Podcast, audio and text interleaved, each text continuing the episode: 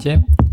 Mojím hostom v tomto podcaste, v tejto epizóde podcastu bude ekonomický analytik Juraj Karpiš, spoluzakladateľ inštitútu INES, ines.sk, autor knihy Zlé peniaze a autor týždenníka Zlé peniaze, dobrý život, čo je jeden z mála, možno práve by som povedal, že až jediný týždenník, ktorý naozaj čítam každý týždeň, keď mi príde.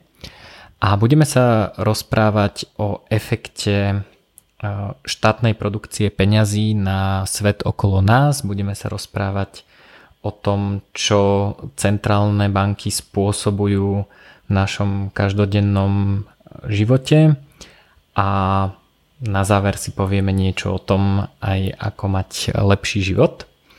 Verím, že vás táto epizóda bude zaujímať e, minimálne tak ako mňa. Ja som sa e, pri jej natáčaní samozrejme dozvedel nové veci, čo je e, už štandardom pri, pri každom mojom aj stretnutí konkrétne s Jurajom, ale samozrejme aj pri natáčaní každej epizódy podcastu, takže mám veľmi sebecký účel, prečo toto robím, pretože sa chcem rozprávať so zaujímavými ľuďmi a niečo sa od nich dozvedieť alebo naučiť. Takže e, v tomto vydaní sa mi to podarilo a verím, že sa dozviete niečo zaujímavé aj vy a budete sa na svet pozerať trochu inak.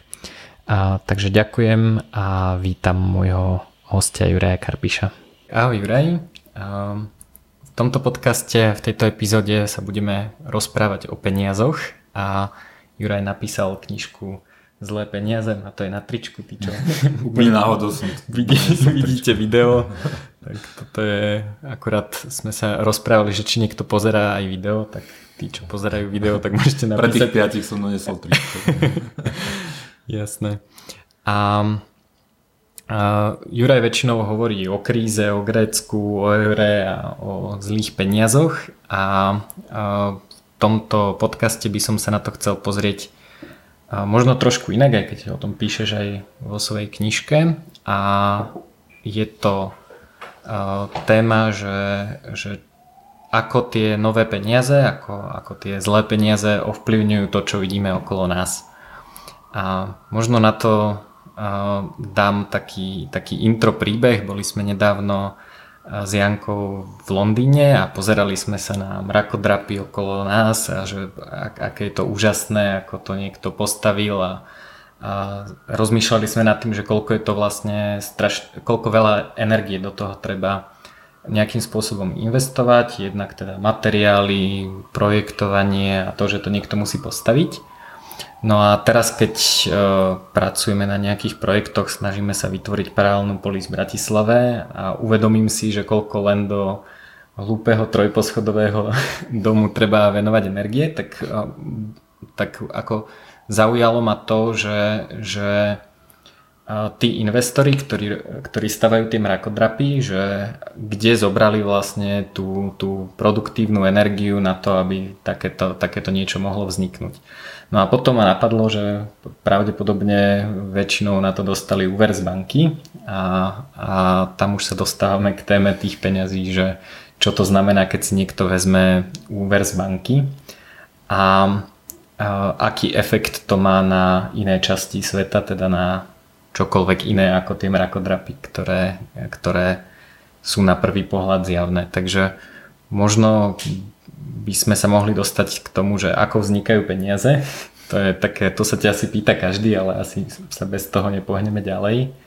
Že čo, čo to znamená, že niekto povie, že, že banky vytlačili peniaze alebo mm. centrálna banka vytlačila peniaze. Tie peniaze ja by som ešte rozdelil mm. do dvoch skupín. Jedny sú tie fyzické, tie bankovky, ktoré máme v mm. peňaženke a tých nie je väčšina, momentálne e, v eurozóne je to teda do 10%, ne? čiže jedna desatina tých peňazí má nejakú fyzickú reprezentáciu a tá druhá väčšia časť to sú tie elektronické peniaze, teda to, čo máme na účte. No a tie peniaze vznikajú v našom dnešnom systéme takým zaujímavým spôsobom, že väčšina ľudí, teda keď im to poviem, tak najprv nechce tomu veriť, ale vznikajú z ničoho a vznikajú na základe rozhodnutia bank a teraz uh, treba si to predstaviť tak, že tie klasické komerčné banky, kde my máme peniaze, kde chodíme teda do tej pobočky a buď si bereme úver, alebo si tam vkladáme peniaze, sú tzv. komerčné banky a nad nimi je nejaká štátna centrálna banka, tzv. centrálna banka. No a ona je dirigent celého toho systému, je regulátor, že dohliada na to teda, aby tie banky dodržiavali nejaké pravidlá, ktoré, na, ktorom sa, na ktorých sa uzniesli. No a tá centrálna banka vytvára tie fyzické peniaze, že oni naozaj teda tlačia peniaze, teda doslovne tlačia, keď niekedy niektoré tie peniaze sú už bavlnené, plastové, že to už nie, nie je to len papier, mm-hmm. ale oni ako keby správujú tú menšiu zložku tých peňazí a ten zvyšok, tie elektronické peniaze vytvárajú vlastne tie komerčné banky, tie súkromné banky a vytvárajú to tak, že poskytujú nové úvery, že Kedy si tá stará definícia bank bola, že banky sú sprostredkovateľ úveru. Že ja mám nejaké uh-huh. úspory, uh-huh. idem, dám ich do banky a ty chceš stavať napríklad ten dom, tak banka, banka ti poskytne úver. A takto moje úspory len prešli cez toho sprostredkovateľa v úvodzovkách, uh-huh. tú banku k tebe. Že tá banka mala tú úlohu, že ako zhodnotiť, či ty si vhodný klient, zhodnotiť tvoj biznis plán, že ti to bude uh-huh. schopný splácať a nejak to sprostredkovať. Dnes ale tie banky ani nie tak, že sprostredkujú úspory, ale oni vytvárajú nové finančné úspory. Že mhm. banka, často to je tak, že banka ti rovno poskytne úver, nemá tam tie vklady na ten úver, ale ona si vytvorí tie nové peniaze, tie elektronické mm. peniaze. No a toto robí v systéme množstvo, podľa mňa množstvo problémov, keďže takto, že, že na to, aby boli nejaké úspory, sa ja musím najprv zdať spotreby. Že, uh-huh. že na to, aby ja som si nahromadil nejaký kapitál, musím každý mesiac minúť menej, než zarobíme. Uh-huh. Že mhm. teda musím menej zjesť, menej cestovať, menej si kúpiť veci. Uh-huh. A to, čo som neminul, tak to sú tie nejaké úspory. A teraz tie úspory majú dva, dve podoby. Jedna je tá finančná, že mám teda pod tým vankušom obrovskú kopu peňazí, uh-huh. ale tie úspory majú svoju, svoj ekvivalent v reálnej ekonomike. To je to auto, ktoré som si nekúpil, tie rožky, ktoré som nezjedol, uh-huh. tá dovolenka, ktorá zostala nepredaná. Hej. A treba si uvedomiť, že tie úspory majú, sú buď reálne tie úspory, alebo tá finančná ich reprezentácia. Uh-huh. No a čo, robí, čo robia tie banky dnes je, že množia tie finančné úspory bez toho, že by sa množili terálne úspory. Lebo uh-huh. tým vytváraním nových peňazí samozrejme nezbohatneme, lebo banky nevedia vytlačiť nové auto, uh-huh. nový nákladiak, novú technológiu, oni vedia len vytvoriť nové peniaze uh-huh. a preto sa množia peniaze, ale stále sme rovnako bohatí. Uh-huh. A, a teraz to môžem ako potiahnuť tvojmu, tomu tvojmu príkladu, že, že keď tá banka ako keby vytvára tie nové, a ja to niekedy volám ako že trošku z nadhľadu, že falošné reprezentácie tých úspor, uh-huh. tak jediná vec, ktorá dosiahne v tej ekonomike, nie je, že budeme bohatší, ale že pomýlime tých ľudí. Že oni vlastne nevedia, koľko je tých reálnych úspor, lebo si uh-huh. myslia, že ich viac než v skutočnosti je, lebo je viac tých peňazí. Uh-huh. A teraz tie úspory v tej ekonomike, tie reálne, tie budovy, tie barely ropy, tie potraviny, tá pracovná sila sa dostanú k niekomu inému, ako by sa dostali v prípade, že nemá nikto možnosť sa s tými peniazmi hrať. Mm-hmm. Preto moja obľúbená, obľúbená teda metafora na tie peniaze je, že peniaze sú ako nejaká pamäť spoločnosti. Je, že, mm-hmm. že v peniazoch je zapísané, komu aký výsek hodnot v tej ekonomike patrí. Mm-hmm. Keďže ja mám tú kopu peňazí pod vankušom, tak hodnota tej kopy v ekonomike je ako keby moja. Uh-huh. No a keď niekto sa hrá s tou pamäťou, že prepisuje tú pamäť, tak vytvára chyby, ktoré sa skôr či neskôr budú musieť v tom systéme ukázať. No a ako sa tie chyby prejavia? Je to to, že niekto postaví mrakodrap, v ktorom nikto nebude, alebo...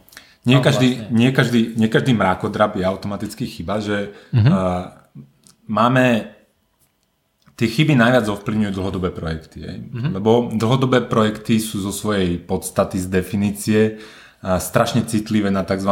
na, na úrokovú mieru. Hej. Že teda, ja keď stávam mrakodrap a viem, že mi to bude trvať, ja neviem, 10 rokov, tak ja, keď si chcem na začiatku v tom roku jedna vypočítať, či sa mi to oplatí, tak potrebujem nájomné, ktoré príde až o 10 rokov, upraviť na čistú súčasnú hodnotu. To znamená, že potrebujem to predeliť nejakým mm-hmm. úrokom a čím je to viac do budúcnosti, tým dôležitejší je úrok v tom výpočte. No a keď banky tvoria nové peniaze, buď tá centrálna alebo tie komerčné, tak oni vlastne umelo znižujú ten úrok uh-huh. a tým pádom nafukujú tie budúce príjmy. Čiže ja ako podnikateľ, developer si to počítam a dám tam teda nižší úrok, ako, keby, ako by som mal, mal tam dať a vychádza mi to, že som ako keby v zisku, že si to oplatí postaviť. Uh-huh. A teraz naj, najmem tých robotníkov, vylejem tam tú kopu betónu, postavím ten obrovský barák a medzi tým v roku 4 napríklad Centrálna banka zmení svoju menovú politiku a zvýši úroky. Uh-huh.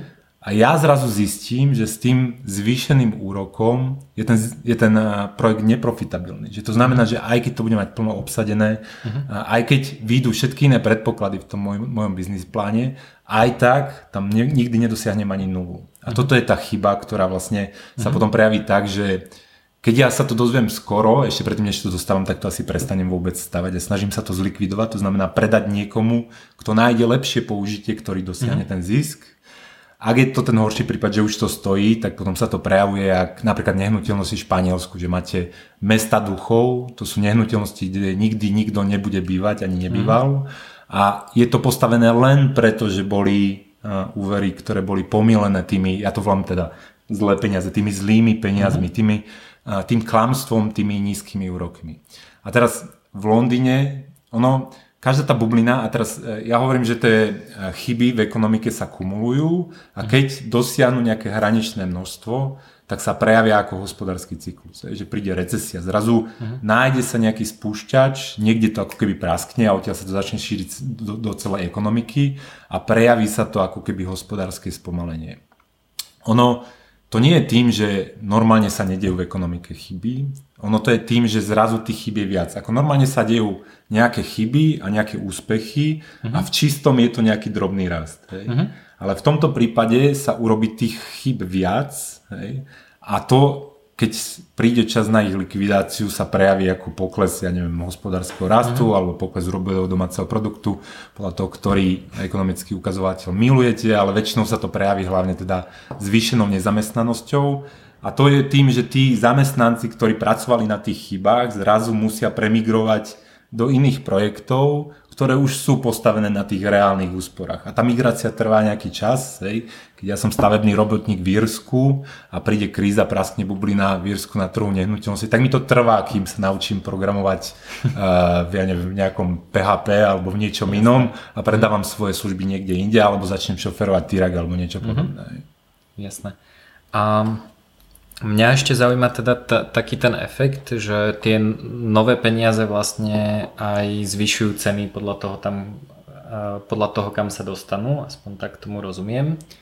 Čiže ten efekt je aj taký, že keď niekto postaví mrakodrap, tak zrazu je o 100 robotníkov menej a, a tým pádom teda voľných robotníkov na trhu, ktorí by mohli postaviť mne dom napríklad. To znamená, že ja to cítim tak, že, že ak chcem ja zohnať robotníkov na to, aby mne postavili dom, tak alebo, alebo potrebujem na to nejaké stroje alebo nejaké niečo, niečo z tej ekonomiky, tak všetci tí ľudia stavajú ten mrakodrap, čiže si musím priplatiť na to, aby som vlastne e, bol schopný ten dom postaviť.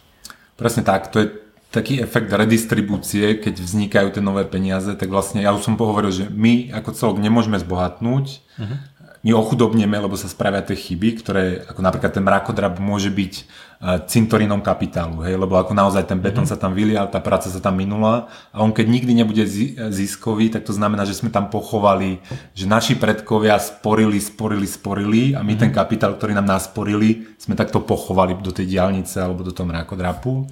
Ale okrem týchto chýb to má presne aj ten tzv. redistribučný efekt, to znamená, že tie peniaze tam, kam tečú najprv, zdvíhajú ceny a ono sa to nedá rozoznať od reálneho ako rastu biznisu, ako ziskovosti. Mm. Že my nevieme, aká časť tej ziskovej marže je vďaka tomu, že to sú tie nové peniaze. Lebo predstavte si to tak, že máte 100 peňažných jednotiek na začiatku a banky začnú vytvárať nové peniaze, centrálna banka, ostatné banky a na konci je 200 peňažných jednotiek. No a to nie je tak, že naraz poskočia všetky ceny, ale presne tak, ako ty vravíš, kam tečú tie nové peniaze, tam začnú rastať ceny, tam narastie ziskovosť a postupne tie peniaze ako prechádzajú z ruky do rúk, tak postupne dvíhajú až tie ostatné ceny, až nakoniec naozaj všetky tie ceny zapracujú tie no, nové množstvo peňazí.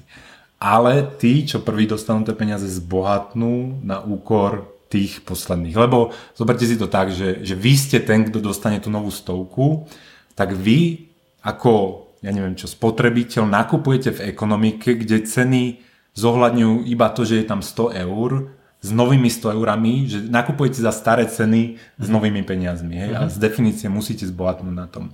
A to je dôvod, prečo teda banky majú radi zlé peniaze, lebo banky sú dílerom nových zlých peňazí. Uh-huh. Banky vytvárajú tie nové peniaze. Na jednej strane z tých nových peňazí majú úrok, na druhej strane ako profitujú tým, že oni prví dílujú, dílujú tie peniaze. A teraz ten sektor sa vždy mení, hej, že, že tá centrálna banka ani tie banky nemajú príliš možnosti, teda majú časočne možnosť, ale úplne ne, nedeterminujú, kam tie peniaze tečú uh-huh. a to závisí od takej tej nálady v spoločnosti, je, že, že niekedy v rok, pred rokom 2000 fičali eh, technologické akcie, každý si myslel, že príde nová ekonomika. Ešte aj bývalý šéf uh, americkej centrálnej banky Alan Greenspan blúznilo o tom, že každá dotcom spoločnosť zmení svet. Uh-huh. A, a keď všetci uveria tomuto príbehu, tak tie nové peniaze tečú do toho nového príbehu. Ja tomu hovorím, že každá bublina vzniká na racionálnom uh, základe. Že uh-huh. Španielsko napríklad frčalo to, že celá Južná Amerika sa vráti bývať, teda vráti a plus sa zimigruje do Španielska, preto musíme budovať toľko strašne, mm. lebo to bolo vidno, že všade boli, ako keby, všade sa budovalo, všade rástli nové domy a každý sa mhm. pýta, že prečo zrazu v Španielsku sa postaví viac domov než v celej Európskej únii dohromady za jeden mm-hmm. rok. No a vtedy ten príbeh bol taký, že teda máme imigráciu a nakoniec tu aj tak budú všetci bývať, ešte aj tí Briti, ktorí sem chodia na, na, na, v, v zime. No a, a tak dospelo to až do stavu, že vlastne v Španielsku mali na 1,7 obyvateľa jednu nehnuteľnosť, je, že či mm-hmm. už byt byt alebo dom. Takže akože ono to začína nejakým racionálnym príbehom, ale tá bublina, tie nové peniaze za, zabezpečuje, že sa to nafúkne do absurdných ako keby uh-huh. veľkostí. Uh-huh. Lebo keby sme mali poctivé dobré peniaze, tak každý dodatočný investor do toho dobrého príbehu musí zaplatiť vyšší úrok, alebo že je to pre neho drahšie. Uh-huh. Že dajme tomu, že ja verím tomu španielskému príbehu, že celá Južná Amerika raz bude bývať v Španielsku uh-huh. a chcem do toho investovať, tak si na to, aby som do toho investoval a požičiam si a chcem tam dať peniaze, musím zaplatiť už vyšší úrok ako ten posledný, ktorý si zobral na to úver, uh-huh. lebo úspor je konečné množstvo, keď proste niečo fičí, tak musím preplatiť tých ostatných. Ja, ale keďže som žil v systéme e, zlých peňazí, kde ECBčka a eurosystém vie vymyslieť nové peniaze, som platil ten stabilný úrok, ktorý oni umelo držali nízky a preto nezastavili nafúkovanie tej bubliny zvyšovaním e, ceny investovania do tej bubliny. Jasné. A ešte sa hovorí často v súvislosti s novými peniazmi so štátom a, a o štáte a štátnych dlhopisoch a tie s tým tiež nejak súvisia, ak tomu správne rozumiem. Hej. Že ten štát vlastne tiež ako keby nejakým spôsobom určuje uh, tok tých peňazí, kam sa, kam sa dostanú. To je spôsob, akým viac menej tá centrálna banka púšťa do obehu tie nové ako keby e, hotovostné peniaze plus rezervné peniaze. Rezerv, rezervné peniaze to je vlastne to isté, čo hotovosť, akurát sú to peniaze pre tie komerčné banky. No a ich nástroj, ako to púšťajú do obehu, je tak, že skupujú vlastne štátne dlhopisy od komerčných bank. Mhm. To znamená, že oni zoberú od komerčnej banky štátny dlhopis a za to pustia nové peniaze e, do obehu. Mhm. Samozrejme, e, jedným z zo zmyslov existencie centrálnych bank je uľahčovať financovanie štátu, uh-huh. že centrálne banky nevznikali na to, aby sa vyhľadzoval hospodársky cyklus alebo znižovala nezamestnanosť. Uh-huh. Centrálne banky vznikli preto, že panovník alebo štát sa nevedel financovať na súkromnom trhu, preto nejakej konkrétnej banke dal privilegium, že ty budeš robiť zákonné platidlo, ty budeš vytvárať peniaze, ktoré ja akceptujem na mojich súdoch, v ktorých sa platia dane uh-huh. a výmenou za to privilegium, za ten monopol dali panovníkovi buď úver, alebo teda mu odpustili časť úveru, alebo nejakým iným spôsobom uh-huh. sa podielali na rente z toho, z toho, z toho privilegia. Ako e, pekný príklad je prvá e, centrálna banka na svete, vznikla v, e, vo Švedsku. Johan Palmstruch, prvý centrálny bankár, presvedčil panovníka, že mám super biznis, že ty povieš, že to je zákonné platidlo, ja budem tlačiť viac peňazí, než mám zlatá striebra a obidvaja zarobíme, tak ono to fungovalo dva roky a potom tí ľudia pochopili, že vlastne je, je to klamstvo, že teda uh-huh. majú viac papierových peňazí, než je tam zlatá striebra, bol beh na tú banku Johan Palmstruch nevedel vyplatiť všetkých veriteľov, tak bol odsudený k smrti. Uh-huh. Čiže prvý centrálny bankár za to, čo robil, bol odsudený na smrť, potom dostal milosť a dostal iba do životie. Ale v tomto je tá podstata, že tie centrálne banky mali fiskálny cieľ, ekonomia to volajú fiskálny cieľ, to znamená, že pomôžu financovať štátom alebo panovníkom ich výdavky bez toho, že by to bolo ukázané v daniach. Hej? Uh-huh. Lebo predstavte si, že ste panovník a chcete viesť novú nákladnú vojnu, teraz čoho to zafinancujete? No buď zvýšite dane z výsky napríklad a tí ľudia to vidia okamžite, že bere nám ten panovník, že ja neviem, o 30% viac, alebo vytlačíte nové peniaze a ľudia nadávajú na, na predajcov a na neviem koho, že zvyšujú ceny. Je. Takže mm-hmm. jasné, že je to o mnoho jednoduchšie robiť to tým skrytým spôsobom cez infláciu. Ono, mnohí ekonomia by na toto namietali, že ale dnes to už tak nerobíme, dnes tie centrálne banky už nepoužíva, nepoužívame na financovanie štátov, a ja im poviem, že no mali ste lepšie dávať pozor v roku 2011 a 2012.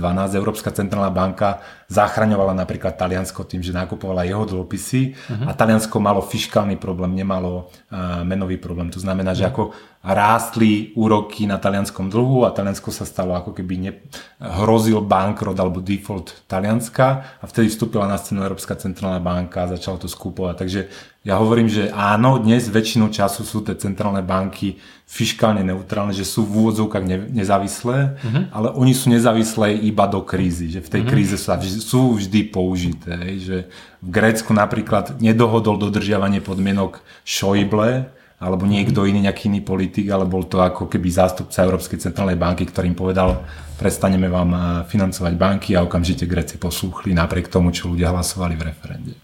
Jasné. Tak môžeme sa možno dostať aj do Grécka, že um, hovoríme, že Európska únia a ECBčka zachraňuje Grécko a na druhej strane sú tam stále nejaké protesty, stále, má, stále je tam nejaký problém. A je to samozrejme asi tým, že tie peniaze neskončili v Grécku a v gréckej ekonomike, ale použili sa na splatenie dlhu alebo garanciu toho dlhu, čiže vlastne v konečnom dôsledku tie nové peniaze Grékom ani veľmi nepomohli. Či? Grékom pomohli najmenej podľa môjho názoru, že, takto, že, ako eh, v Grécku zobchodovali krátkodobú bolesť za dlhodobú tragédiu. Hej, že, aby som to vysvetlil, že teda Grécku sme akože pomohli my, Európania, tým, že sme tam poslali peniaze, ktoré Gréci, ktoré Gréci vrátili zahraničným bankám. Hej. Uh-huh. Čiže de facto sme pomohli zahraničným bankovým systémom, konkrétne najmä nemeckému a francúzskému. To znamená, že nemecké a francúzske banky nemuseli zaplatiť za chyby, ktoré spravili úverovaním Grécka, že nakúpili grécké dlhopisy No ale výmenou za to bolo, že, že tie dlhy prešli na nás, že teraz mhm. ja a ty, my máme peniaze v Grécku, cestou rôznych inštitúcií Európskej centrálnej banky, Európskeho toho menového fondu, takzvaného, to je Európsky uh-huh. stabilizačný mechanizmus a iné inštitúcie, že my držíme grécky dlh a Gréci napriek tomu, že teda sme im pomohli, majú dlh 170% na HDP, obrovský, gigantický dlh, uh-huh. ktorý nikto pri zmysloch nemôže veriť, že niekedy splatia. Uh-huh. A vlastne my sme už 10 rokov po tom, ako sme začali pomáhať Grécku, Grécko je stále v ekonomickej depresii, že tam je tragická ekonomická situácia a keď budeme pokračovať v tom pomáhaní, podľa mňa ich nakoniec do tej občanskej vojny aj dostaneme. Hej. Uh-huh. A, a teraz prečo to tak je? Pretože keď my sme neumožnili Grékom odpísať tie minulé chyby, ešte na začiatku v roku 2010 sme im neumožnili defaultovať na svojom dlhu uh-huh. a neumožnili sme im rozložiť to bremeno tých minulých chyb medzi veriteľov a dlžníka, uh-huh. a, tak tým my, sme, my odsúvame ten deň zúčtovania do budúcnosti. A teraz uh-huh. ja ako potenciálny investor si poviem, že no v Grecku už skôr či neskôr sa tu začne zlepšovať, tie ceny aktív, ja neviem, fabriky a, a všetkých tých podnikateľských subjektov sú tam už atraktívne, že je to tam uh-huh. lacné, uh-huh. že už by som tam aj nastúpil, ale ja sa pozriem na ten dlh a si vravím, že ale čo bude s tým dlhom? Zaplatia to cez dane, alebo nakoniec vystúpia z tej eurozóny uh-huh. a bude tam polobčanská vojna, alebo zavedú mi novú drachmu, uh-huh. tak ja radšej počkám. Uh-huh. A to všetci čakáme a obávam sa, že to, čo sa dočkame, nebude príliš príjemné. Že, teda určite to není príjemné, už dnes to není príjemné pre Grecko, ale myslím si, že rizika toho odkladania aj z hľadiska teda celej Európskej menovej únie sú, sú pomerne vysoké. Uh-huh. A ten reálny efekt, teda keď prídeš do Grécka a pozeráš sa po Aténach, tak je aký, že,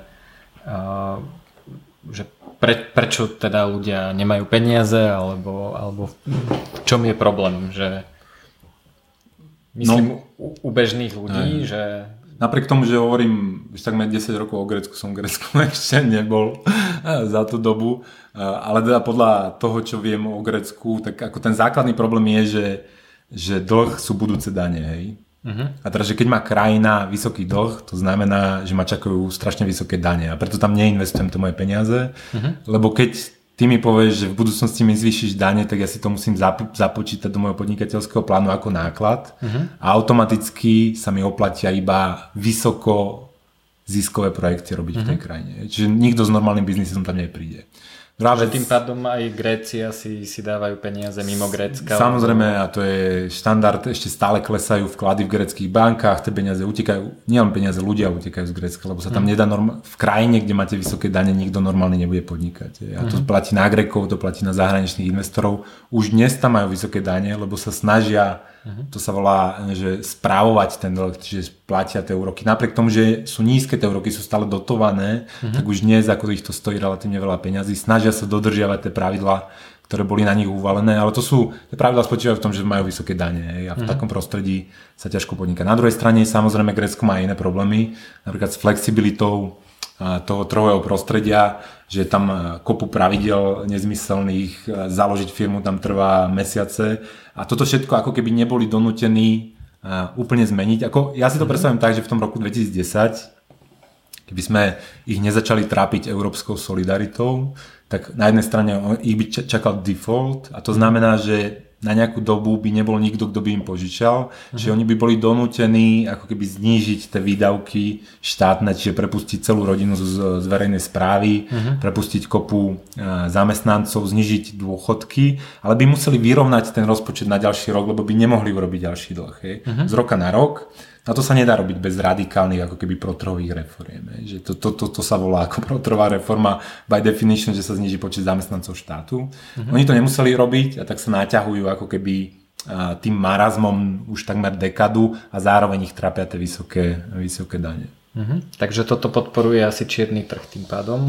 Hej, hej. A, no tak samozrejme, že v Grécku za, zažili ako bankové prázdniny, že teda boli tam Eh, zavreté banky a bol obmedzený výber z bankomatov a eh, podľa mňa nikto pri zmysloch eh, v Grécku momentálne nemá väčší, väčšie množstvo peňazí na svojom účte, lebo samozrejme to, teraz sa zase dohadujú o ďalších tranžiach a Cypras sa vyhráža tým, že, že teda to nebudú dodržiavať a že možno vystúpia, tak ako neustále je tam, 10 rokov je tam tá hrozba toho, že ten, tie banky sa opäť zatvoria a zatvorenie bank je tragédia pre tú ekonomiku, lebo samozrejme človek potom nevie plánovať, musí odstaviť výrobu, nevie sa dohodnúť s dodávateľmi a nič, takže akože toto trápi tú ekonomiku a myslím si, že to bude trápiť dovtedy, kým nebude jasné, čo sa s tým dom spraví. Jasné.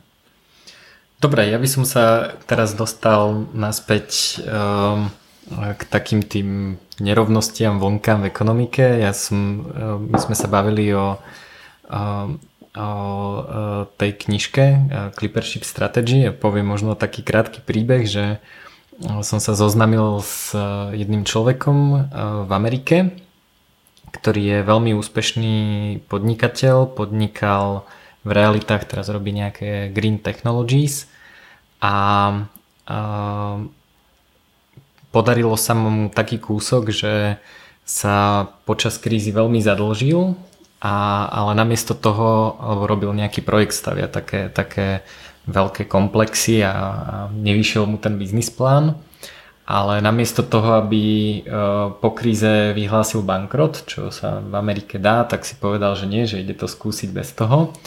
A všetky tie peniaze zarobil naspäť hovoril, že to bolo super, lebo zrovna vtedy, keď bol že mínus veľa miliónov na účte, a tak sa oženil, takže si bol istý, že, že jeho manželka teda ho naozaj miluje, ho naozaj miluje pretože Zobrať si niekoho so záporným áno, to je imaním. ešte horšie ako slobodný umelec alebo, alebo niečo podobné. A, tak to teda zarobil naspäť a teraz podniká v tých zelených technológiách, kde sa mu tiež darí. No a ja som sa ho opýtal, že teda akú má nejakú filozofiu podnikania, ako si vyberá, že do čoho ide investovať svoj čas a, a peniaze. No a sa ma opýtal, že či teda poznám Rakúsku ekonomickú školu, tak ja som sa tak usmiel, že jasné, hneď som sa pochválil, že poznám teba. a, a, a on tak akože len tak, uh, už som teda začal rozprávať moju uh, uh, moje klasické libertariánske nadávanie na štát, prečo, pre, ak, ak, aké sú s tým spojené všelijaké problémy a prečo by mal byť čo najmenší. No a on mi povedal, že no a že toto je presne problém, že každý, kto sa zaujíma o rakúsku ekonomickú školu, to používa na to, aby nadával na štát a ja to používam na to, aby som zarábal peniaze. tak e, mi teda odporučil knižku, dám na ňu, dám na ňu link po, pod, pod podcast a, a tá knižka je práve o tom, že to, že sa tie peniaze dostávajú do ekonomiky nerovnomerne, a nemusia to byť len nové peniaze, ale môžu to byť aj peniaze, ktoré boli vybrané na daniach a štát ich nejakým spôsobom používa. Čiže to sú také obrovské haldy peňazí, ktoré nejako do tej ekonomiky natečú. A zároveň uh, sú nejaké časti, ktoré, ktoré sú na tej opačnej strane tejto rovnice a, a ten uh, štát ich nejako neúmerne zdaňuje alebo nejakým spôsobom vysáva alebo, alebo niečo také. No a, a tá knižka je v praxi o tom, že, že hovorí um, o Zlatej horúčke, uh, kedy vlastne uh, v Kalifornii ľudia teda kopali a, a teda nejakým spôsobom ťažili zlato a tam teda vznikali tie, tie nové peniaze a boli tam úplne šialené ceny, typu, že jedna lopata stála uncu zlata, čo je teraz koľko? Tisíc, 1200, 200 eur alebo niečo no. podobné. A že fakt, že chlieb, jedlo, všetko bolo nejakým spôsobom drahé.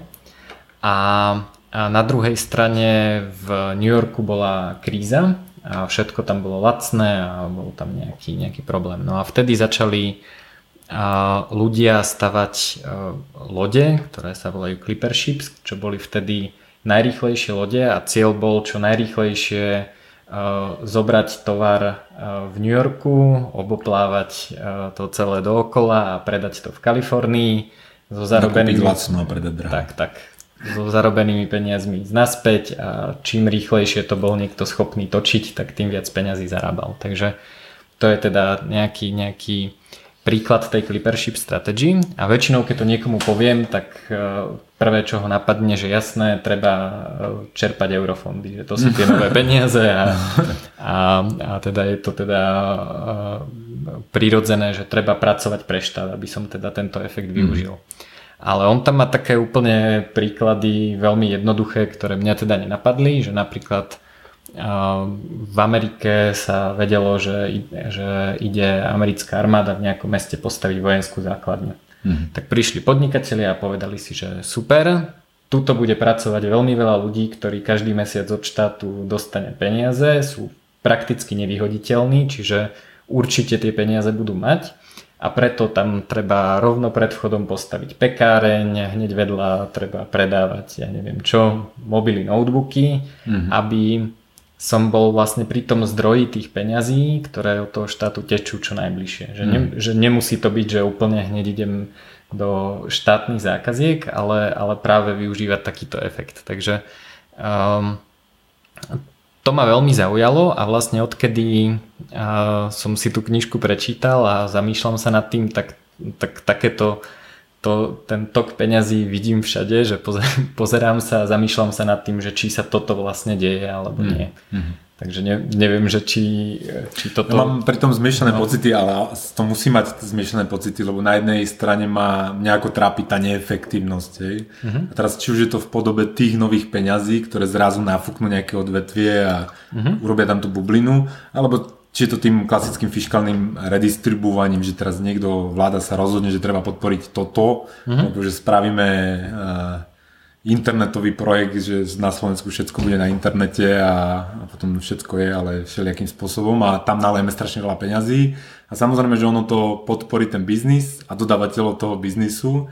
Akurát zo svojej definície takto, že jedno je ekonomická teória, je, že čo mm. hovoríme, že toto je efektívnejšie, neefektívnejšie, že Bob Murphy používa taký pekný príklad, že, že zoberme si, že máme dva ostrovy, rovnako bohaté, rovnaký počet ľudí, rovnaká technológia, všetko a teraz, že na jednom ostrove pán Boh im chce urobiť zle, tak tam zhodí ja neviem, miliardu nových dolárov do najväčšieho bažiny, močiaru v mhm. strede mm-hmm. nejakej divočiny. Hej? A teraz na tom ostrove, a poviem to, a na tom ostrove začne horúčka zlata, že sa začnú klčovať pralesy, stavať cesty, ľudia tam zomierajú, aligátori žerú a proste kopu mladých, šikovných ľudí, namiesto toho, aby vymysleli nový liek na rakovinu alebo nový mm. kodili niečo, tak oni chcú získať tie peniaze. Napriek tomu, že keď ich získajú, tak nik- nebude tam mať, nikto nebude bohatší. Akože uh-huh. medzi nimi sa rozdelí to bohatstvo, ale naopak ten ostrov ako celok bude chudobnejší, ako v prípade, že všetci by sa rozhodli, že zabudnime na to a nikto po to nepôjde. Uh-huh. A toto je presne, či už je to zlato nové, že objavíme novú zlatú žilu, lebo to je, uh-huh. z definície je to len viac peňazí, je to ako viac je to jedno.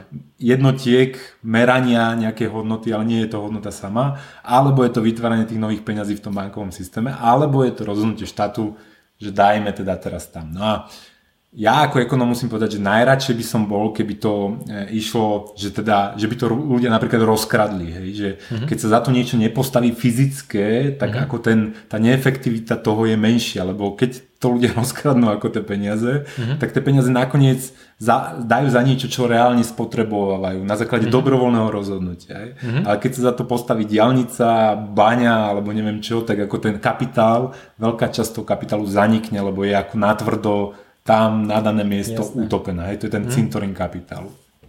A teraz ako neekonom, ako podnikateľ, lebo teraz to, čo vravíš ty, to je mhm. už ako špekulácia, to je podnikateľské riziko. Hej? Že mm. ty si musíš povedať, že, že dobre, že teraz si myslím, napríklad sme na Slovensku, že najviac tých nových peňazí ide do nehnuteľnosti. Hej? Že mm. ľudia uverili na hypotékach tým nízkym cenám, volajú im z banky, že máme revolúciu, hypotekárnu revolúciu, všetci musíte mať nehnuteľnosti a nejakým spôsobom to zobchoduješ. Hej? Buď stávaš nové nehnuteľnosti, alebo uh, nakupuješ a predávaš nové nehnuteľnosti, je, že neviem, mm-hmm. nejak to vynovíš, alebo, alebo si dobrý uh, v, v zarábaní marže akože medzi tou nákupnou predanou cenou, alebo nejakým iným spôsobom. Mm-hmm. Ale vtedy je fajn, keď si uvedomuješ, čo robíš, hej, mm-hmm. že že, nie, že toto, že na rozdiel od skutočného podnikania, toto má väčšinou dočasný charakter a teraz dočasnosť je definovaná buď tým, že príde iná vláda a tá sa rozhodne, že namiesto kúpelov podporujeme niečo iné, mm-hmm. alebo tým, že tá bublina praskne. Hej. Hej.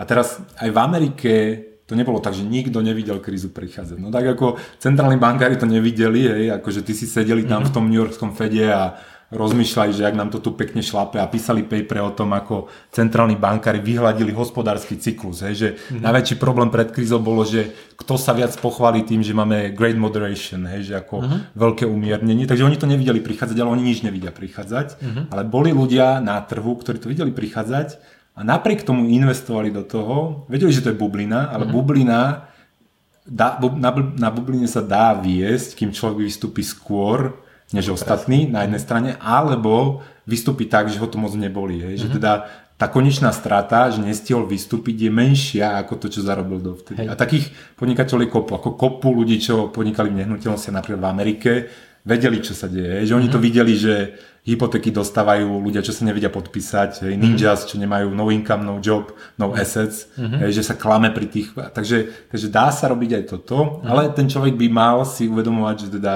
na jednej strane, že to je do, dočasné, a na druhej strane, že aj tam je podnikateľské riziko, lebo my Jasne. nič nie je garantované. Jasne. Že to, čo som hovoril teraz s hypotékami napríklad na Slovensku, možno je pravda a možno časti len, hej, že, že časť toho je naozaj nejaká investičný deficit, že mm-hmm. toto proste dlho sa tu neinvestovalo, tak sa treba doinvestovať a ten ako keby e, rozdiel nebude taký veľký. Takže, takže dá sa to, ale opäť to vyžaduje ako trošku zamyslenia a trošku podnikateľského ducha a treba si uvedomiť tú dočasnosť.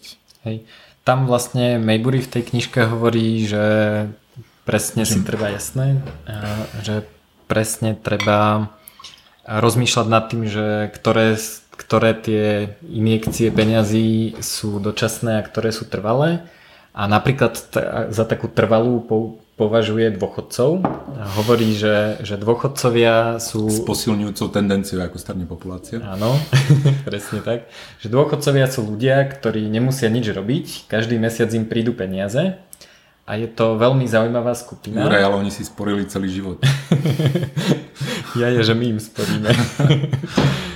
no a hovorí, že, hovoril napríklad, že to, že, že dôchodcovia dostávajú zľavu, to nie je ani tak o tom, že chceme podporovať dôchodcov, ale to je o tom, že, že, že je tam vlastne veľk, veľký konkurenčný boj o tie peniaze, ktoré tí dôchodcovia majú. Nie ich veľa, ale proste dostávajú ich pravidelne každý mesiac a keď, sa, keď to ten podnikateľ vie nejakým spôsobom využiť, že tým dôchodcom niečo predá, ideálne niečo, čo je pre nich užitočné, um, tak je to vlastne taký, taký dobrý zdroj stáleho príjmu. Neviem teda, ako je to so slovenskými dôchodcami, on samozrejme to písal v americkom kontexte.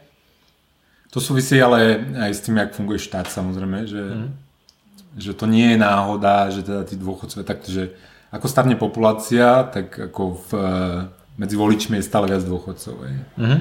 A to má zásadné dôsledky a teraz na všetko okolo nás, aj na to, aké politiky budeme žiť v budúcnosti. Že kým v Afrike je detí, ja neviem, 40% populácie, vo vyspelých našich spoločnostiach je to okolo 15 až 20%. Mm-hmm. Čiže dôchodcovia budú tvrdiť muziku, čo sa týka politiky. To znamená, že oni budú mať možnosť si cez ten štát zobrať, zobrať viac. A teraz ja, ako, ja si nerobím srandu z dôchodcov, ja im nechcem nič uberať. To, to, to moje vtipkovanie, že si sporia na dôchodok súvisí mm-hmm. s mhm. tým, že každý má pocit, že si cez sociálnu poisťovňu sporí na dôchodok uh-huh. a málo kto si uvedomuje, že si nesporí nič, že to, čo dám na sociálnom poistení do sociálnej poisťovne je okamžite preč. Uh-huh. To je priebežný systém, že z mojich sociálnych odvodov sa platia súčasné dôchodky. Čiže nikto nič nesporí uh-huh. a to je ilúzia, nebezpečná ilúzia, v ktorej ľudia žijú, že si sporíme na dôchodok, nesporíme si a keď bude čím viac dôchodcov bude, tak tým viac ľudí sa bude byť o tie odvody súčasných pracujúcich, ktorú bude uh-huh. menej a zároveň si budeme hlasovať, že chceme viac zdravotnej starostlivosti zadarmo. Ja, u nás sa už nedá, lebo máme všetko zadarmo, ale, ale že chceme, ja neviem, autobusy zadarmo a podobne. A, mm-hmm. a máš pravdu, že, že tento tok je, na základe tohto je možné predpokladať, mm-hmm. Že tento tok tak rýchlo nevyschne a keď bude schnúť, tak bude schnúť tým, že bude schnúť tá ekonomika, mm-hmm. že bude stále menej tých, ktorí budú ochotní pracovať za tie vysoké dane. A, a teda, že, že bude klesať možno absolútny objem, ale možno relatívny tých výdavkov na tých dôchodcov bude rásť.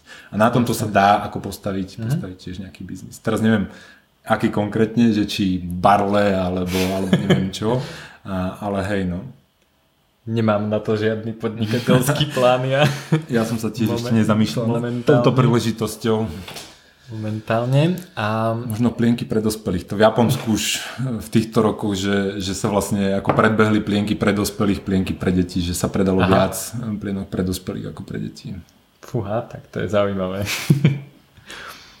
no. Um... Dobre, a, a teraz ako sa ochrániť, takže čo sa týka dôchodku, tak treba sporiť ideálne, lebo ten dôchodok lebo asi nikto bude za nás reálne, sporiť nebude. Lebo nikto za nás sporiť nebude. A, a ja som teda mal prednášku o tom, že si myslím, že je dobrý nápad si sporiť trochu aj bitcoiny, ale najviac ja osobne sporím v zlate. A otázka je, že že akým spôsobom je teda dobré sa na ten dôchodok pripraviť. Ak teda je môj cieľ dôchodok, ktorý v mojom prípade dúfam najbližších 100, 200, 300 rokov nenastane, ale a, takže mám dl- dlhý investičný horizont, ale dajme tomu, že, že ja neviem, na 40 rokov, že čo by si spravil, aby, aby ti nezmizla hodnota, čo si zarobil a nasporil.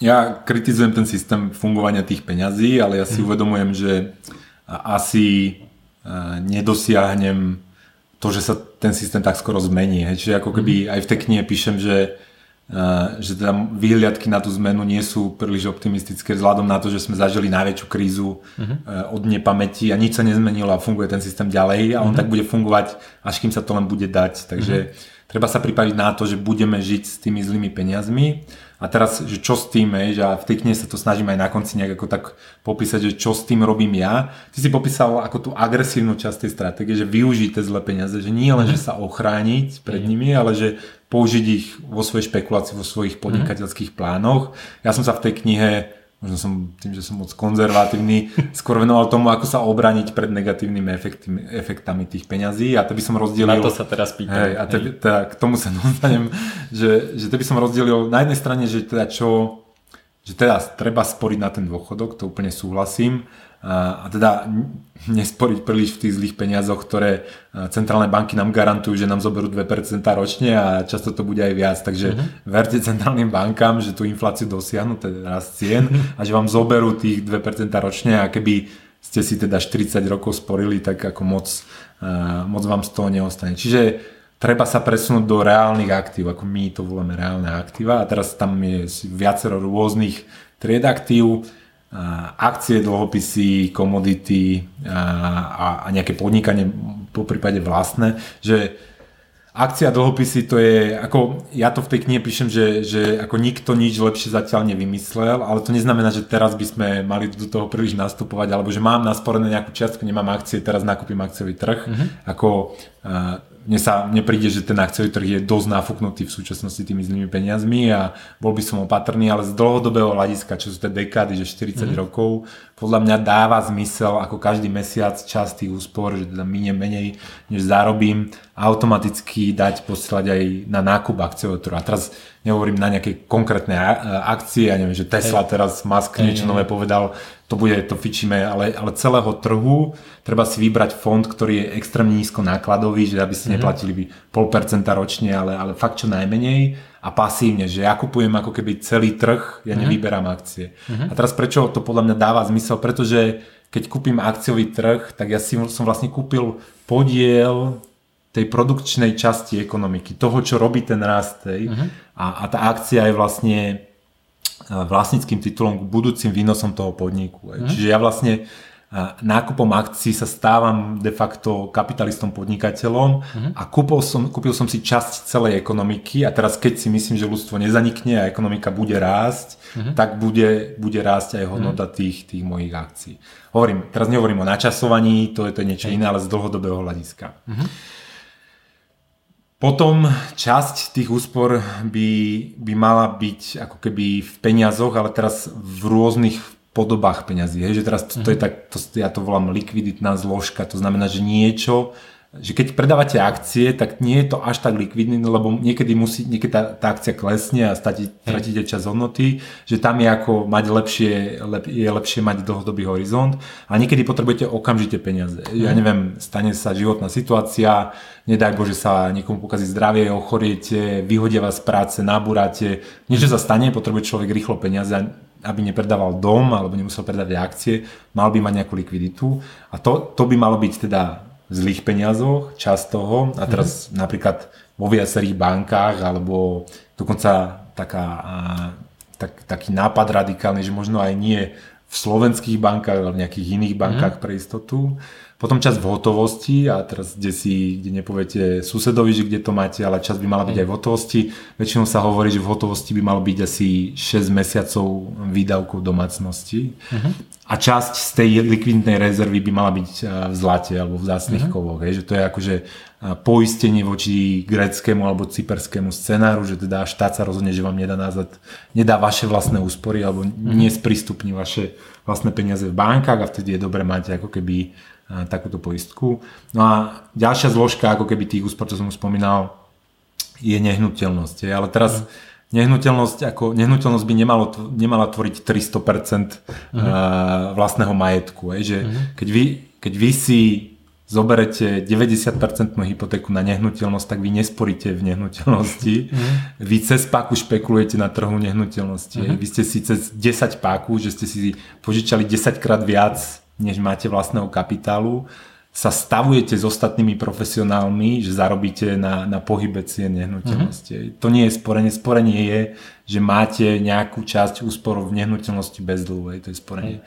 No a to sú tie zložky, ktoré, čiže akcie, dlhopisy, nehnuteľnosť, nejaká likviditná rezerva. Uh-huh. No a plus ako tá štvrtá zložka je, že do svojich detí, do svojho vzdelávania, do svojho podnikania, do svojich projektov. Je. Uh-huh. Toto sú také, akože to som nevymyslel ja, to, sú, to je taký štandard a podľa mňa ten štandard plus minus funguje napriek tomu, že, hej, že podľa toho, kde sa nachádzate v tom cykle, tak ten mhm. mix, uh, mix je optimálny raz s väčšou zložkou toho alebo s menšou zložkou toho. Uh-huh. To mne to pripomína uh, Harry Brown napísal takú, takú knižku, že Permanent Portfolio, mm. kde vlastne tiež boli hej, on... v zásade hej, hej, hej. v zásade tieto štyri. A Taleb, uh, Nassim Nikolas Taleb zase hovoril, o, keď hovoril o svojej barbell stratégii, tak on vlastne v tých tej stabilnej časti, v tých 80% hovoril tiež, že má aj doláre, on mm. teda, a, ale hovoril, že je dobré mať tie doláre aj na špekuláciu a konkrétne na takú, že keď počítaš s tým, že príde kríza, tak zrazu je panika a všetko je lacné a vtedy je dobré nakupovať firmy, auta a tak ďalej. A vtedy, keď hrozí, že zavrú banku, tak je naozaj dobré mať cash, lebo keď niekto má nejaké straty a zrazu predáva svoje super nové Audi, tak je dobré, dobré mať cash a, a tým cashom... Hej, keď, keď má človek, že sa blíži tá kríza, pocit, a to väčšinou býva vtedy, keď sa tie peniaze pchajú všade a všade nízky výnos, tak vtedy je niekedy lepšie sedieť si na rukách a neinvestovať do ničoho a držať mm. ten cash a ten cash sa stáva vlastne opciou na nákup lacných budúcich aktív, je? lebo mm-hmm. v kríze väčšinou každý predáva a ten, čo nakupuje král, ktorý si môže vyberať, mm-hmm. preto má obrovský vplyv na cenu tých aktív mm-hmm. a preto možno aj ten tvoj známy, čo nepredal v tej kríze, mm-hmm. urobil dobre, lebo tá kríza je ako keby taký čistiaci mechanizmus, mm-hmm. že kto prežije krízu, tak väčšinou zaberie veľkú časť toho trhu, ktorí opustia tie subjekty, ktoré zaniknú v tej kríze a to je veľmi ako keby zisková stratégia, čiže prežiť krízu, mm-hmm. stačí, stačí často, že prežiť a potom naozaj človek môže zabrať teda ten podnikateľský subjekt alebo nakúpiť lacné aktíva, keď má teda tú hotovosť. Jasné. No a, ale pri, tej, pri, pri tom cashi je samozrejme druhý problém, že keď sú to fyzické peniaze, tak teraz máme všelijaké limity na hotovosť. Myslíš si, že je pravdivá tá konšpiračná teória, že vlastne limitovaním používania hotovosti chcú centrálne banky zaviesť záporné úrokové sadzby? Mne sa páči konšpiračná teória, lebo ono, treba sa pozrieť na časovanie tých argumentov, hej, že zrazu po kríze, keď máme negatívne úroky v, euro, v eurozóne minus 0,4%, tak zrazu teraz je problém vysokej kriminality pri vysokej hotovosti. Akože mm-hmm. to tu bolo stále, akurát teraz sa to vytiahlo, lebo tá hotovosť naozaj umožňuje ľuďom nezúčast, nezúčastniť sa na tom experimente, ktorý robia tí centrálni bankári s nami ako s myšami. Hej? Mm. Že, že keď mám hotovosť, tak si tu môžem vyťahnuť z tej banky a povedať, že tak skúšajte si, čo tam chcete s tými negatívnymi úrokmi, ja na vás kašlem, ja sa s tým na tom nezúčastňujem. A teraz to sa nepáči samozrejme e, tomu štátnemu monopolu zlých peňazí a on teda chce pozatvárať čo najviac dier aby tie myši neutiekli z tej klietky a zatváranie dier je napríklad v podobe toho, že tým myšiam ne, nedovolíme používať 500 eurovku alebo že obmedzíme jej produkciu uh-huh. alebo že povieme, že každá myš nemôže nosiť viac ako 15 tisíc eur so sebou. Uh-huh. Napriek tomu, že, že to nie je tak, že čím viac hotovosti, tým viac kriminality. A to, uh-huh. na to je kopu príkladov, ale Švajčiarsko je raj hotovosti, kde ľudia nakupujú auta drahé za hotovosť. Uh-huh a, napriek tomu tam obávam sa, že tá spravodlivosť a policia funguje o niečo lepšie než na Slovensku, kde máme mm. hotovostný limit na 15 tisíc eur. Hej, že, že čo to je za absurdita, že ja si vlastné peniaze, ktoré som zdanil, ktoré mám legálne, mm. nemôžem použiť tak, ako ja chcem. No. Ale hej, ja verím tejto konšpiračnej teórii, lebo, lebo zoberte si, že by neboli limity na tú hotovosť a ja som komerčná banka, ktorá má kopu tej hotovosti a musím tej centrálnej banke v rámci toho experimentu platiť 0,4% ročne, tak ono sa už naozaj oplatí vyvrtať dieru, obrovskú dieru do nejakého kopca, že viacero bank sa poskladá a tam naskladajú tú hotovosť do toho trezoru, zaplatia nejakú ostrahu a bude to menej než 0,4%. Ale mhm. ak zruším 500 eurovku, tak oni to budú mať 5 krát drahšie, lebo mm-hmm. budú tam musieť pchať tie 100 eurovky. Mm-hmm. Takže ako uh, nie je to také, podľa mňa ten argument nie je validný a používa sa účelovo. Mm-hmm. No a riešenie... A ešte, ešte jedna vec, že, že to, že sa argumentuje teroristickými útokmi, tak to je najväčšia absurdita, lebo tie naj akože tie najznámejšie teroristické útoky sa udiali, to, to, to sú náklady pár sto eur mm-hmm. a niekedy ani to nie a to viete zaplatiť úplne v hocičom.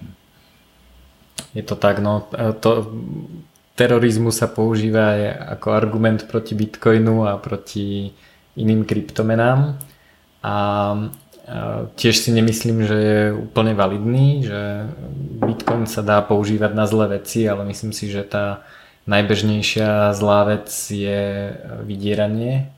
Alebo nôž, najviac vraž na Slovensku sa uskutoční nožom a našťastie, teda nechcem nikomu radiť, ale našťastie nožiky ešte nezakázali používať. Tak, tak. No ale pri tom Bitcoine napríklad u nás sa dá ten hotovostný limit obísť, lebo Bitcoin vlastne je nejakým spôsobom z nejakého pohľadu podobný hotovosti, v tom, že teda nie je uložený u nejakej tretej strany, ale mám ho, mám ho ja u seba. A ak to tomu, syntetické zlato. Hej. A ak tomu správne rozumiem, tak na Bitcoin sa u nás ten limit nevzťahuje, že je to bezhotovostná transakcia. V Čechách napríklad je to opačne. Čechách majú vymenované, že takto na Slovensku je, je to tak, že že platba v hotovosti je platba mincami alebo bankovkami vydanými Národnou bankou, Národnou Slovenska. bankou Slovenska alebo Európskou mm. centrálnou bankou a v Čechách a, a, na, a na to sa vzťahujú limity. Mm. V Čechách je to tak, že zadefinovali, že bezhotovostná transakcia je transakcia v eh, nejakom finančnom ústave, ktorý Aha, je certifikovaný Českou národnou bankou, mm-hmm. všetko ostatné je hotovosť. To je problém, no? Hej, čiže teoreticky by som si v Čechách asi za bitcoiny auto drahšie nekúpil mm-hmm. a na Slovensku by to práve že malo ísť. Čiže mm-hmm. to je taký drobný rozdiel. No ale takto len uvidíme, že eh, či tie bitcoiny nezačnú, nezačnú tým bankárom liesť dostatočne na nervy, aby, mm. aby proti tomu niečo robili. Ináč to je ako hlavný dôvod, prečo mám rád Bitcoin, je, že, že poskytuje, poskytuje alternatívu, že vytvára nejakú sieť alebo nejaký platobný systém, ktorý je mimo ten oficiálny a teda mm. náme myšiam v tom monetárnom experimente umožňuje utiecť do nejakého systému a a transaktovať, čiže posielať si peniaze alebo platiť za niečo. Že napríklad na Cypre, keď sa zavreli banky, tak ako ten Bitcoin sa stal nástrojom na to, aby som ja svojmu bratrancovi v Nemecku poslal tie peniaze a mm. on mi tam mohol niečo kúpiť. A toto je ako na nezaplatenie. Mm. A bez ohľadu na to, že či Bitcoin raz bude všeobecne používaným peniazom alebo nie, už to, že dnes existuje a že tu možnosť poskytuje, je strašne hodnotné. A mm to krotí šťastie aj to, čo robia tí experimentátori s tými našimi zlými peniazmi. Že, Myslíš že, si, že to registrujú? A myslím, že už ako začali, začali to postupne registrovať. Keď už aj Národná banka Slovenska vydala tlačovú správu, síce nie úplne k veci, ale minimálne to spomenuli, tak už to trošku registrujú. Číňania to určite registrujú.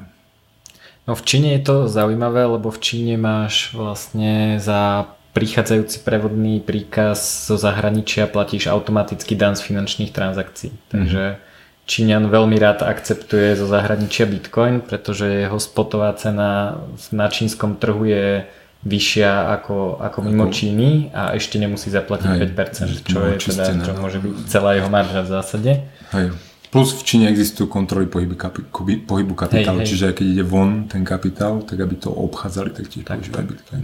To je, to je veľmi užitočné.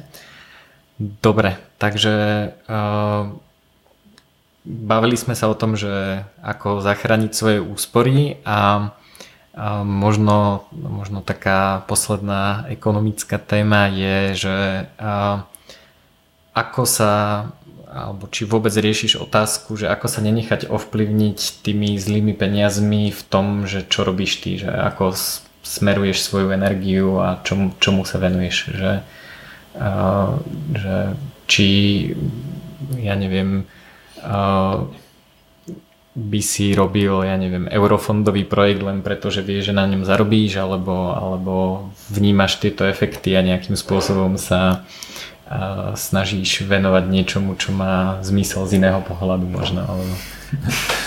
Že to, to som bol na nejaké diskusii a taký môj dlhodobý kritik, s ktorým som sa stretával v diskusnom paneli, poznamenal, že že pán Karpiš, keby to euro fungovalo, tak vy ani nemáte o čom písať. Takže zl- ja žijem zo zlých peňazí a žijem zlými peniazmi. Ale nie, to je samozrejme nadsázka, keby neboli zlé peniaze, tak e, sa nájdú aj iné zlé veci. Ale ono to, na jednej strane, to, čo sme sa bavili, že akože to, že viem, ako to funguje a, a to, že neverím na zázraky a neverím na stimuláciu ekonomiky, znižovaním úrokov bez negatívnych dopadov niekedy v budúcnosti. Ovplyvňuje samozrejme to, ako sa dívam na svet okolo seba. Uh-huh. Že teda napríklad si myslím, že ani hypotekárna revolúcia nezabezpečí, aby sme mali 1% hypotéky navždy. Uh-huh. A že teda keby som si bral hypotéku, tak napríklad si možno radšej zoberiem priemernú cenu hypoték za posledných 15 rokov a s tým úrokom si počítam, že či to viem splácať. Uh-huh.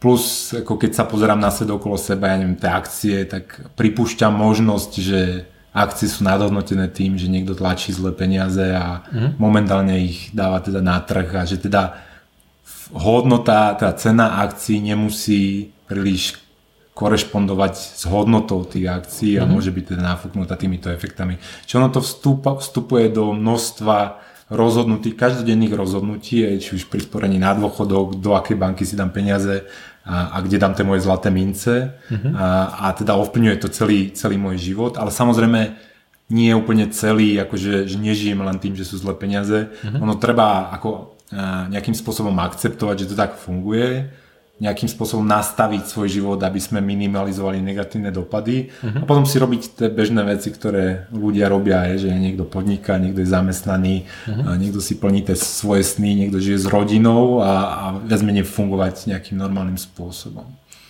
Jasné. Dobre, tak ja mám ešte poslednú tému a to je... A čakať na zmenu teda, že to je, to je dôležitý, teda to, som, to som nepovedal, mm. ale že, že napriek tomu, že som teda pesimistický ohľadom toho, že my to nejak zreformujeme, mm-hmm. tak ako tie inovácie v technológiách môžu zabezpečiť, že, že už nebudú mať čo rezregulovať, lebo tí ľudia proste odídu, aj mm-hmm. keď sa im to nebude páčiť. Že, že to je ako zmena paradigmy, že že nie je možno konkurencia, ale úplne zmena. Uh-huh. Ja neviem, že SMS-ky neskončili, alebo nekončia ešte, ja občas uh-huh. posliem SMS-ku, pretože prišla lepšia konkurencia SMS-iek, ale pretože zrazu SMS-ky bol starý spôsob komunikácie a to sa dúfam stane aj teda tým zlým peniazom a bankám, lebo uh-huh. tie transakčné náklady vďaka tým technológiám sú také nízke, že, že naozaj mi niekedy príde, že, že pár hackerov cez víkend eh, nákodí lepšiu banku, než tá, ktorá je tu 30 rokov. Dúfam, že to tak je. hlavne, hlavne eh, s tým pohľadom, že sa snažíme eh, o vytvorenie paralelnej polis v Bratislave a že funguje v Prahe a snažíme sa vlastne nejakým spôsobom ukázať tieto nové riešenia a umožniť ľuďom si to vyskúšať ešte predtým, ako všetkým dojde, že je to, že je to dobrý nápad, čo asi všetkým nedojde tak skoro, ale, ale je dobré sa s tým minimálne hrať a niekto sa s tým musí hrať. Ak má prísť nejaká zmena, tak ona nepríde automaticky, takže... Nestačí len písať knižky. tak pre, pre veľa ľudí to práve že dostane ľudí do tej témy, takže myslím si, že písať knižky je veľmi dôležité.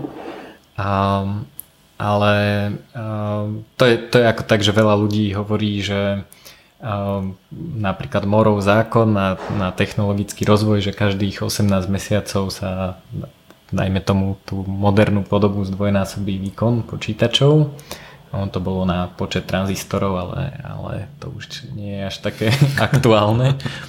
A, ale e, veľa ľudí s tým počíta ako keby s prírodným zákonom, že proste nejak sa to deje, zdvojnásobuje sa výkon, ale ono ako bez toho, aby tí páni v tom Inteli a neviem kde inde sedeli a nevymýšľali, ako to spraviť lepšie, tak sa to nestane, že to nie je prírodný zákon, to proste niekto robí a my z toho ťažíme, aj keď tomu až tak veľa neprispievame, okrem toho, že si kupujeme tie nové zariadenia, tak e, myslím si, že aj tú zmenu paradigmy niekto musí urobiť a, a treba s tým experimentovať, že to nie je len, len o tom, že čakáme, že kedy sa to okolo nás uh, nech je zisk ja, vašim majakom.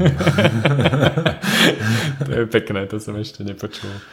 No, uh, takže niektorí to teda tú zmenu chcú robiť uh, protestovaním. Teraz som videl, že bude nejaký protikorupčný pochod. takže toto si ja nemyslím, že je úplne cesta, ale, ale teda dúfam, že sa im to podarí. Uh, dobre, posledná téma, taká už úplne uh, možno na okraji je také, také tvoje nejaké biohekovanie. Ja sa musím priznať, že ty si ten človek, ktorý si mňa nejakým spôsobom prehodil na iný životný štýl, lebo si, mi, lebo si mi to odargumentoval, takže som v podstate vďaka tebe prestal byť vegetariánom, čo je ryby.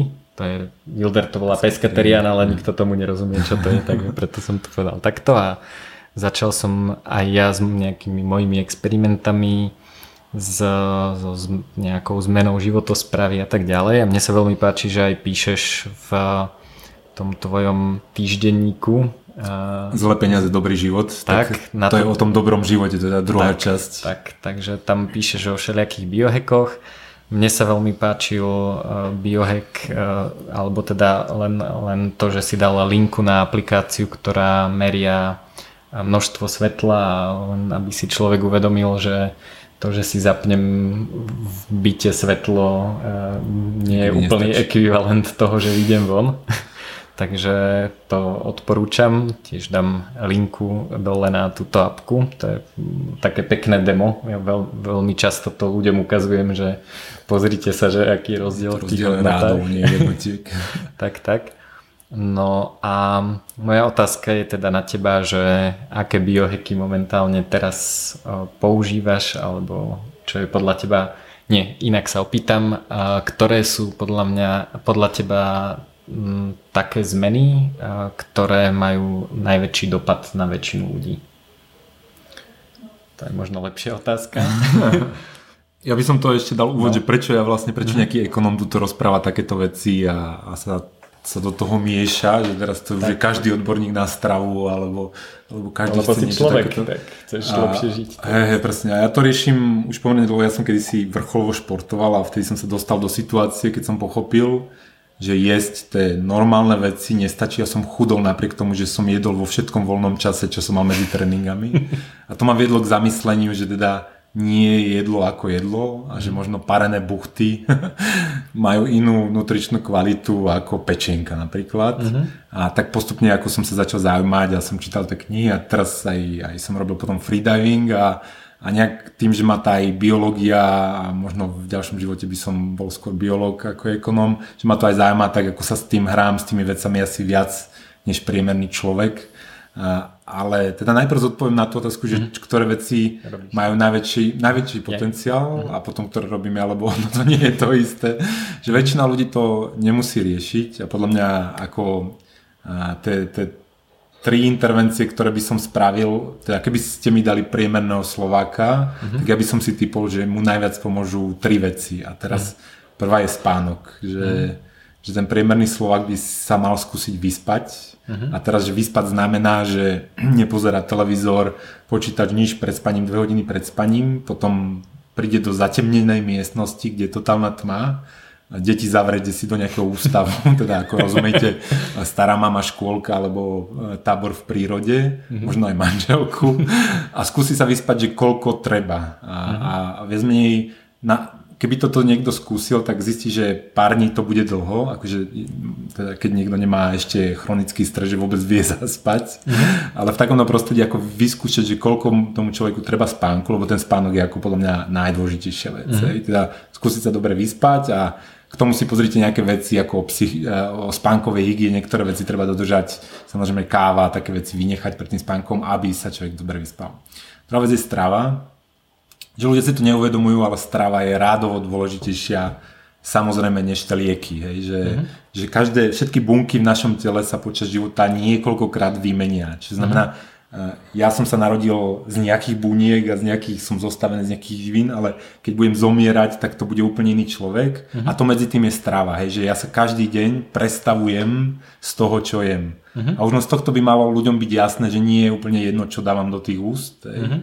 Okrem toho, že, že ten tráviaci trakt je stretom zo, sveta, zo svetom a že my keď jeme zlé veci, tak zaťažujeme aj imunitný systém, aj príliš zbytočne veľa energie míňame na to, aby sme trávili. Čiže sa zamyslieť na to, čo jeme a koľko toho jeme. Uh-huh. A mhm. teraz ja vás tu nebudem zaťažovať rôznymi pravidlami, podľa mňa stačia úplne uh, tri základné pravidlá, nie jesť rastlinné tuky, teda tie stúžené a chemicky extrahované, nie cukor a teraz akože môžete si dať banán, ale nedávajte si cukor do kavy alebo nekupujte si sladkosti, to sú ako také mm-hmm. základné.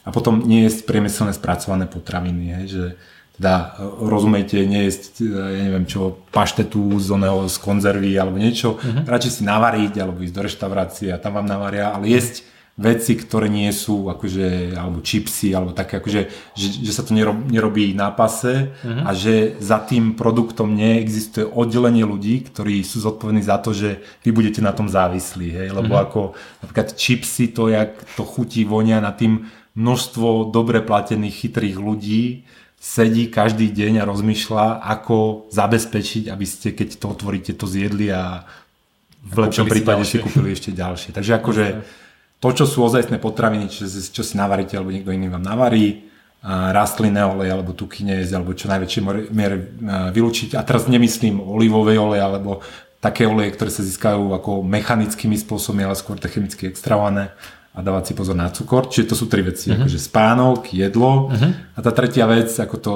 každý hovorí a ľudia to neradi počúvajú, ale hýbať sa, hej, že hýbať sa a a čo najviac vonku, hej, že ako si spomínal, mm. že to svetlo je strašne dôležité a je zásadný rozdiel, či vy prejdete 5 km na pase v zle osvetlenom e, fitku, kde vedľa vás sa potí niekto a, a počúvate hlúpu hudbu, alebo sa prejdete vonku. Hej. Mm-hmm. A, a teraz to hýbanie sa naozaj môže mať len podobu, že prejdete 20 hodín a za, za týždeň si poviete, že nachodíte uh-huh. a pomedzi to dať ako zo pár minút, stačí 6 minút týždenne intenzívneho niečoho, uh-huh. a to, že vybehnete do schodov alebo si zacvičíte drepy, alebo že aby aj to srdiečko sa trošku rozbúchalo na chvíľku, uh-huh. aby, aby ste na chvíľku vystresovali to telo tým akutným stresom uh-huh. a to spustí hormonálnu kaskadu rôznych pozitívnych veci vo vašom tele, či už je to imunitný systém, rastový hormón, všetko, všetko možné. Čiže hýbať sa a to najviac pohybu ako v tých nízkych intenzitách, chodenie do lesa, mierne behanie, plávanie, ale pár minút dať do toho teda aj toho nejakého eh, intenzívnejšieho cvičenia v takej podobe, ako vás to baví. Je, že mm-hmm. nikdy najdôležitejšie takto, že, a to je taká akože ešte nad tým tam je tá otázka, že mňa nezaujímajú heky, ktoré, s ktorými nevydržím na celý život. Uh-huh. Že, že môže byť hack, ktorý je strašne super, ale ja viem, že ho nebudem schopný robiť 10 rokov, tak uh-huh. o to mhm. sa ani nezaujímam, lebo zmeny, ktoré nemajú potenciál stať sa môjim životom, uh-huh. tak tie ma nezaujímajú, keďže ja to robím na celý život. No a čo robím teraz ja, ako to sú, to sú rôzne experimenty v rámci týchto oblastí, ja neviem, že spánok, fyzická aktivita a jedlo a ktoré sa snažím ako nájsť ich efekty, ktoré sa snažím nejak merať. Ja, uh-huh. to, už sú, to už je taký vesmír ako Quantified Self a, a také veci. Aj vďaka tebe mám uh, program, kde meriam uh, reakčné časy a uh-huh. viem objektivizovať ako dopad tých zmien. Uh, ale to skôr nie je pro, pre normálnych ľudí, to je pre niekoho, koho bavia aj, aj tie nenormálne veci. Jasné. Super, dobre, tak ja ti ďakujem. Ešte sa ťa opýtam, že kde ľudia môžu nájsť nejakú tvoju prácu. Máš asi uh, ku knižke web, ten je tuším... zlepeniaze.eu ja pracujem v INESE, to je Inštitút ekonomických a spoločenských analýz, to nájdete na inss.sk a, a ešte mám stránku jurajkarpiš.com, kde teda zverejňujem staré čísla toho mailového týždenníku a tam sa môžete aj zapísať na odber. Ja to posielam štvrtky večer každý týždeň teda aj o tých zlých peniazoch a aj o tom dobrom živote, uh-huh. o ktorý sa všetci snažíme, aby sme to dali na prvý pokus čo najlepšie, tak tam sa môžete zapísať na odber. To je jediný newsletter, ktorý naozaj čítam. Každý. ďakujem, ďakujem. Dostávam ešte nejaké, ktoré si prečítam, keď ma zaujme nejaký titulok, ale toto si vždy prečítam celé. Takže, takže odporúčam. Dobre, super, ďakujem pekne. A ja ďakujem za pozvanie. Ďakujem za pozornosť. Predtým, ako skončím, vám ešte chcem pripomenúť, aby ste sa pozreli na stránku tohto podcastu. Nájdete ju na juraj.bednar.sk. Konkrétne nájdete článok s názvom tohto podcastu. Keď budete hľadať Juraj Karpiš, tak ho určite nájdete. Ak pozeráte video, tak sa linka nachádza v komentári alebo ak používate podcast aplikáciu, tak v popise podcastu nájdete tiež odkaz. A na stránke tohto podcastu nájdete zaujímavé linky na veci, ktoré súvisia s témami, o ktorých sme sa rozprávali. A taktiež je tam možnosť prihlásiť sa na odber ďalších epizód tohto podcastu Môžete tak urobiť cez iTunes alebo podcast aplikáciu vo vašom telefóne, či už je to iOS, Android alebo aj nejaká iná exotická platforma. A môžete sa prihlásiť na odber na YouTube ako YouTube subscriber. Ak pozeráte toto, tento podcast ako video na YouTube, tak sa vám teraz objavia linky na stránku podcastu aj na možnosť prihlásiť sa na, na odoberanie tohto kanálu. A asi taký najistejší spôsob je prihlásiť sa do môjho mailing listu, ktorý sa nachádza tiež na stránke tohto podcastu a tak dostanete e-mail vždy, keď vyjde nové vydanie. Dúfam, že sa vám toto vydanie, táto epizóda podcastu páčila a myslím si, že ďalšia epizóda bude tiež super a bude tento raz na úplne inú tému ako doteraz, takže máte sa na čo tešiť. Ďakujem za pozornosť a majte sa pekne.